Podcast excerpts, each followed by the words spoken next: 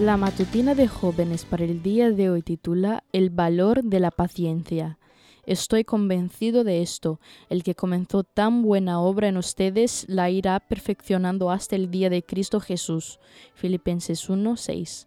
Para la materia de histología e embriología tenemos un profesor que explicaba de forma excelente los contenidos y además nos motivaba muchísimo a la lectura de artículos científicos para mantenernos actualizados.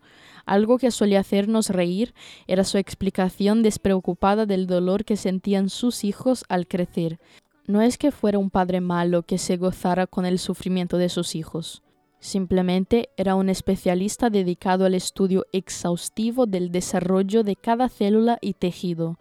Que sus hijos sintieran ese dolor que traía el crecimiento era solamente un indicador de que las cosas estaban saliendo de acuerdo con el plan y que esas células y tejidos estaban reproduciéndose para llevar a cabo todas las funciones para las que habían sido diseñadas de forma original. Sí, el crecimiento de los huesos produce dolor en las articulaciones.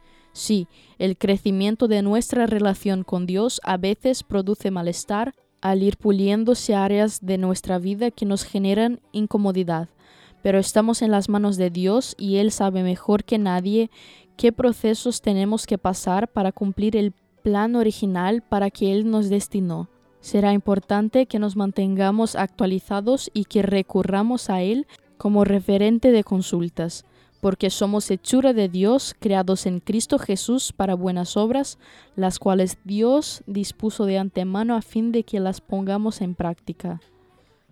Durante la cuarentena obligatoria por la COVID-19, mi amiga pintora esbozó un cuadro de una cabeza llena con decenas de actividades para realizar y me envió una foto con las primeras pinceladas. Aunque entendí su idea, el cuadro estaba lejos de estar completo aún. Día a día iba agregando detalles hasta que finalmente el cuadro quedó listo y la imagen de esta cabeza que ahora estaba detrás de una ventana no por eso dejaba de estar llena de sueños y potencial. Dios tiene propósitos aún mayores con la obra que realiza en nuestra vida.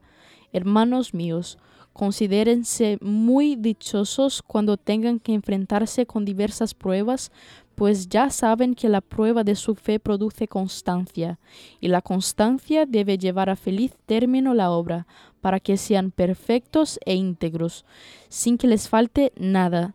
Aún no ha terminado contigo, pero ten por seguro que lo hará. Esta fue la matutina de jóvenes para el día de hoy desde Bilbao.